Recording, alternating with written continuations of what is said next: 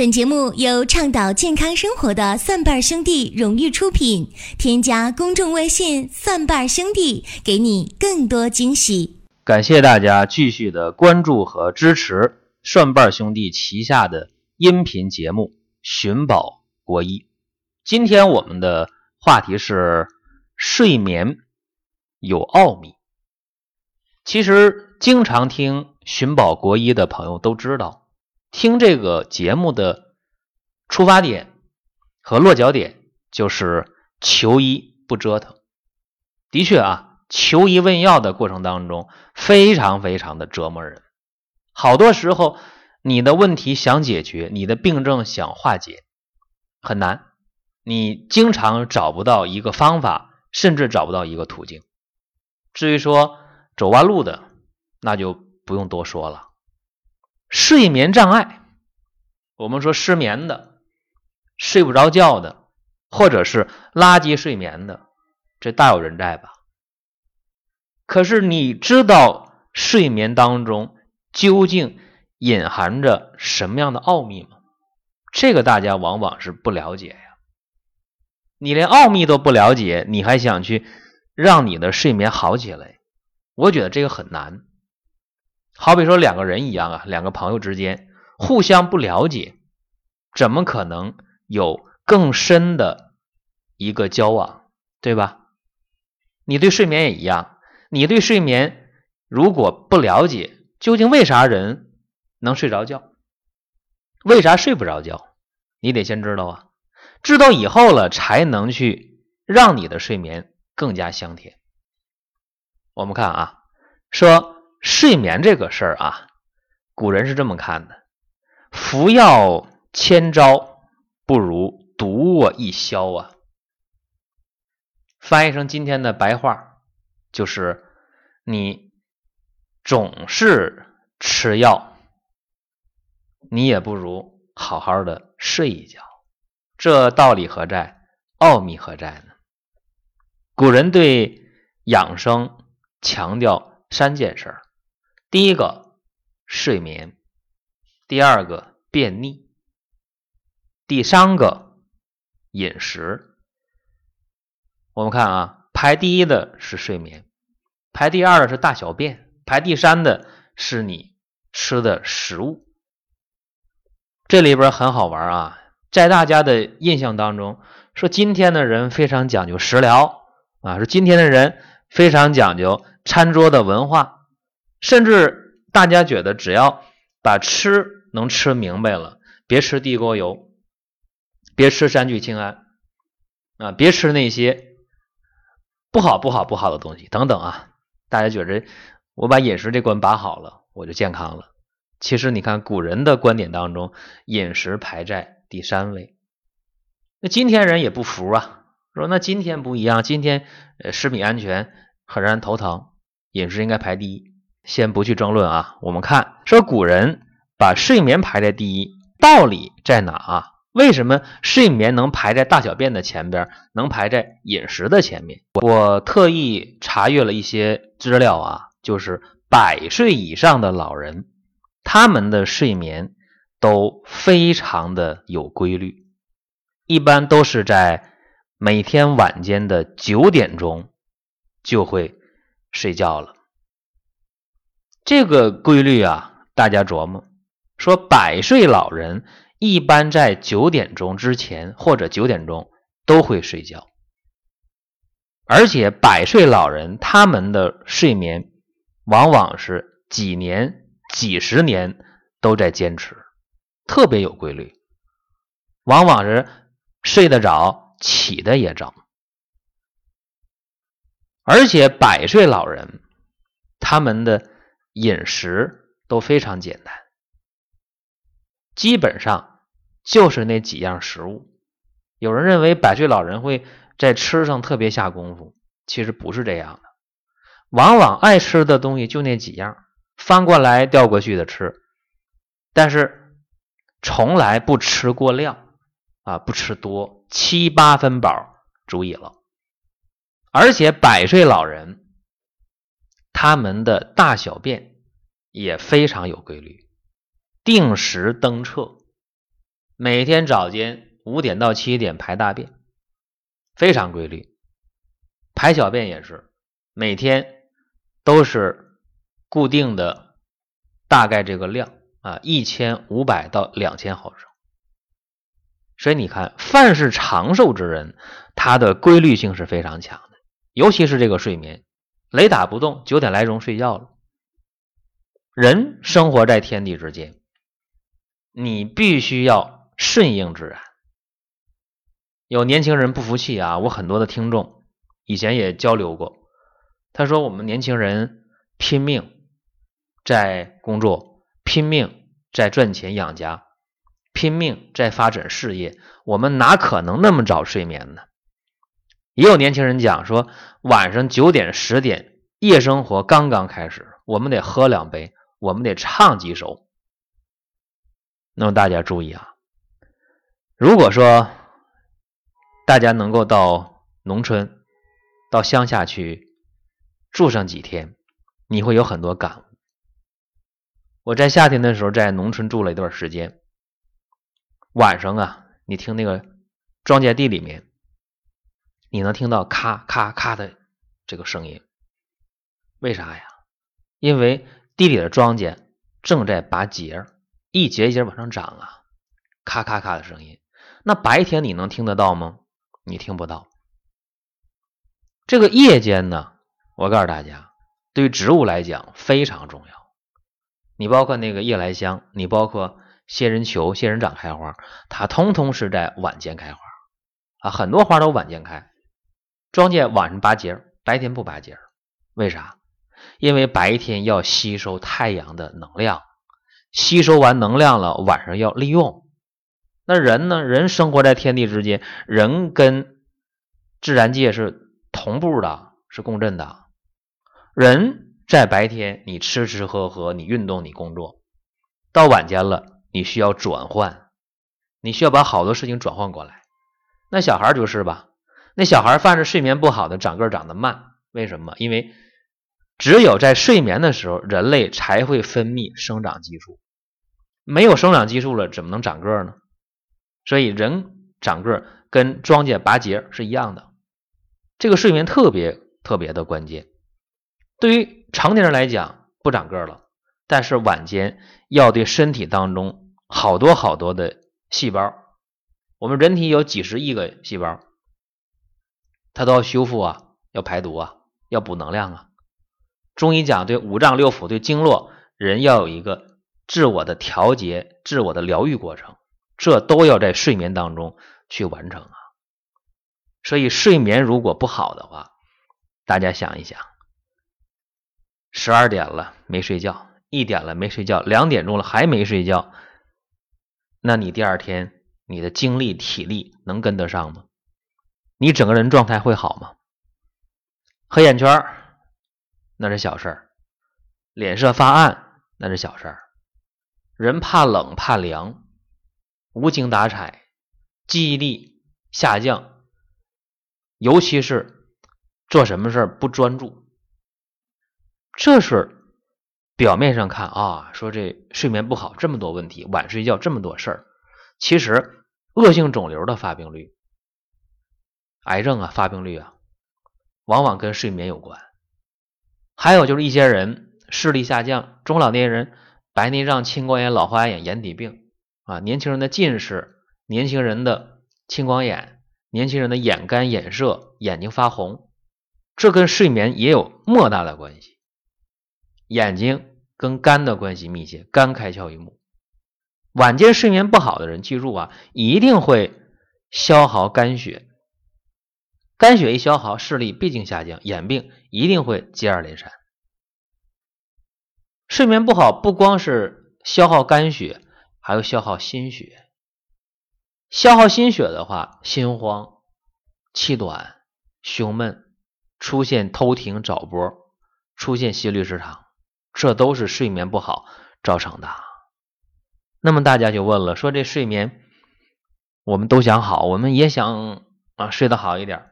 特别是一些听我节目的人当中，有一些三十岁以上的人，他跟二十来岁人想法不一样。二十来岁的人就想，哎呀，说我这晚上的夜生活得丰富，三十来岁的人想什么呢？想身体得好，要不然命没了，什么都没了。那么想睡好觉，你就注意了，九点多钟、十点钟，你怎么的也得睡了。睡着之后啊，尤其是在十二点到三点钟这个时间，我们一定要踏踏实实的睡，要雷打不动的睡。这样的话，你身体的自我的疗愈、排毒、修复都会非常的到位。那么问题来了啊，那么多人睡不好觉，就是睡不好，就是呃入睡困难，就是睡不沉、睡不踏实，或者醒了二次入睡困难，或者睡得挺多的啊，做了一晚上的梦，睡醒了特别乏，还不如不睡了，全是垃圾睡眠的。这些人也问过我说，那我们。已经在睡觉前热水泡脚了，为什么还是睡不好觉，还是失眠，还是垃圾睡眠，还是睡得特别差呢？请问各位啊，你睡觉前用热水洗脚的话，是不是汗出的太多了？注意啊，热水洗脚的话，泡脚微微出汗就行了。你出一身透汗，你不会睡好的。记住啊，那样的话心跳会加快。体内缺水那不行，还有一个我强调一下啊，就是这个睡眠的枕头啊，睡眠的枕头问题。有人说高枕无忧，甚至有人说那个枕头越高越解乏。我接触一个病号，在去年的冬天，我接触一个老人家，呃，六十九，不是六九六十八啊，记不住了，一个老先生。他就是常年用特别高的枕头睡觉，结果去年冬天的时候，他出现了胸以下没有知觉啊，胸以下没有知觉，送到医院来，哎，我一看，嗯，都不用做检查，你什么 CT 呀？磁共振呢，可以不做，我都知道，它一定是出现了颈托，有腰托吧？哎，有颈托，就是颈椎间盘脱出了。这病咋来的？就是枕头太高造成的，造成了截瘫呢。这是比较重的，因为枕头高造成的后果。还有轻的，手麻呀，眼睛胀啊。视力下降啊，头晕呐，脚走路发飘啊，心慌啊，血压升高啊，有的时候好多事儿都跟颈椎有关，跟你睡眠的枕头有关。其实这个睡觉的时候，这枕头啊，有一拳高就可以了。怎么叫一拳高呢？如果你仰卧的时候，把枕头放好，用手一压，另一个手。跟枕头比比高矮，有一拳头高就够用了。那大家会问啊，说那如果我侧卧位呢，枕头多高呢？对吧？那肯定不一样啊。仰卧位、侧位枕头高度肯定不一样。如果大家出差的话，住五星级的酒店，或者说一些四星级的酒店也可能有，就是你发现酒店的枕头好几个，五星级酒店枕头。起码有三个啊，呃，一个是侧卧位的，一个是仰卧位的，还有一个是放在小腿下面，让你腿解乏的，促进下肢静脉回流的。所以你看这枕头啊，高矮是有说法的。枕头用好了，颈肩部的肌肉群是放松的，是不累的，不僵直的，不硬的，当然颈椎保护的也好。可是问题又来了，我们普通人家可能准备好几个枕头吗？你家有三口人，一个人三个枕头好了，你家枕头就九个，往哪儿放啊？所以，我们普通人家这个枕头啊，你可以准备那个荞麦皮的。有人说那几孔几孔的枕头好不好？嗯，也可能好，但是大多数不太好。你可以用荞麦枕，然后睡觉的时候啊，如果你仰卧的时候。你就把那个枕头啊，用手把那荞麦壳推一下，弄出个挖坑来，这时候呢，一躺，哎，正好后脑勺放挖坑里边，多出那个棱放在颈肩部位，一托就可以了。你说那我翻身侧卧，哎，那你就再重新的调一下枕头里的荞麦壳。唯一的标准是什么？就是你躺着的时候，你的脖子、你的颈椎、你的肩膀不累不乏，正好放松就可以了。所以高枕无忧这个说法其实没有什么道理，相反有害。再一个事儿，我们得说，想让睡眠好的话呀，睡觉的姿势很重要。现在我们很多人那睡觉的时候根本就没法看了啊。可能是俯卧位，肚皮向下；可能是仰卧位；可能是说不上来某一个造型，他就睡了啊。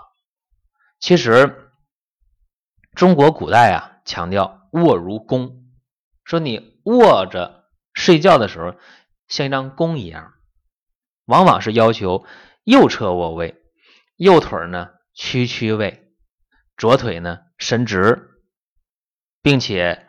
右手托着头，左胳膊呢伸直，放在左腿上。这个造型呢，像一张弓一样，说卧如弓。这个睡眠的姿势，它不豪气，而且会促进人的大脑从兴奋转为抑制。那大脑不那么活跃了，睡眠当然就好了。这个方法现在通过验证啊，说用这个右侧卧位的这个姿势睡觉，然后监测呼吸、血压、心跳、脉搏，哎，监测脑电波，发现啊，确实比别的造型、比别的姿势睡得要好，哎，这个就是硬道理。另一个我想说一下，毕竟入秋了啊，这睡觉的时候有一个事儿得说。每年秋天的时候或者冬天的时候啊，都有一些人睡一觉醒了，哎，嘴歪了，眼睛斜了，流口水了，经常有这样的事儿。或者睡一觉醒了不行，头疼啊，疼的厉害。这个民间老百姓说：“哎呦，你受风了啊，口眼歪斜，你受风了，你头疼。”那这个风从哪来的？记住啊。有人讲说，那我家里边我这门窗都关着呢，啊，为什么我睡一觉醒了我还会受风？你记住，你家里边外边的房门、防盗门你可能关了，但是你卧室的门如果不关的话，你一样受风。你记住，什么叫风啊？我们说刮台风、刮龙卷风那叫风，风是什么？风是气流的运动，对吧？气流动起来不就是风吗？如果说我们再具体来讲，就是温差就会导致风。啥叫温差？太平洋上空形成一个什么热带气旋，遇到一股冷空气，咵形成一个龙卷风，对吧？有冷有热，冷热对流。如果你睡觉的卧室的门没关，或者开了一个缝，你注意了，你这个卧室可能是南向的，可能是北向的。那么你卧室这个房间的温度和你客厅也好，走廊也好，这温度一定不一样。不一样的话，就产生了温差。有温差就有对流，一对流的话，这就叫风。啊，就这么一点风，就足以让那些体质比较虚、比较弱的人发生什么呢？发生口眼歪斜，发生了偏头疼、血管神经疼疼。就是你一受风、一受凉，血管。受肌肉的这个收缩影响，痉挛呗，你疼呗。受风也是啊，你这一受风的话啊，肌肉一收缩，热胀冷缩啊，拽着血管，当然就歪了，对吧？那怎么办呢？睡觉的时候门窗要关严，这个特别重要，不要让那个虚邪贼风啊把咱们给伤了。这又是一个睡眠的一个窍门还有一个。我想说一下啊，就是现在人往往对这个睡眠呢，他有一个一个诉求吧，或者一个要求啊，说我想睡得少一点因为我忙啊，没时间呢，我可能上会儿网，玩会儿手机啊，我可能看个电影，我可能出去喝杯酒、跳个舞、唱个歌，或者是陪孩子出去学个习，反正也应酬，反正这睡眠上能不能少一点？然后我把该做的事儿做了，尽管睡得少，我还想精力体力充沛，是吧？大家往往有这个要求啊，那怎么办？记住啊，中午的时候啊，十一点到下午一点，争取睡上半个小时到二十分钟，这叫午时啊。在一个夜里的十一点到一点钟，你必须要在深睡眠当中，这叫子时。把子时和午时的觉睡明白了，这叫什么？叫睡子午觉。睡这个子午觉啊，对人体的好处太多了，这个大家就个人去慢慢的体会。讲到这儿，可能有人问了，说你提供这么多睡觉的知识、常识甚至方法。那么能不能给我出个主意啊？我就是睡不踏实，我就入睡困难，我就睡不着觉，我就梦多，我就睡醒了不解乏，我就是二次入睡困难，去一趟卫生间再回来睡不着了，怎么办？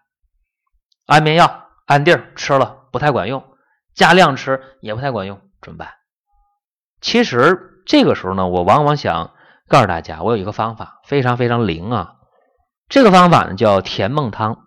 啊，甜梦汤，这是我一个患者，在前些年，呃，经过我的帮助以后，他睡眠好了，然后他给我起的名，说这个这个方子干脆叫叫甜梦汤得了啊，这个特别有效，所以今天我把这个方法和大家也分享一下啊。甜梦汤的组成是这样的：人参、麦冬、茯神、远志、酸枣仁儿。这必须捣碎啊！酸枣仁、当归、白芍、莲子心儿各用十克，加生姜两片，大枣六枚，煎水代茶饮。千万别在睡觉前喝，那样的话还睡不睡觉啊？喝那么多水，平时喝啊。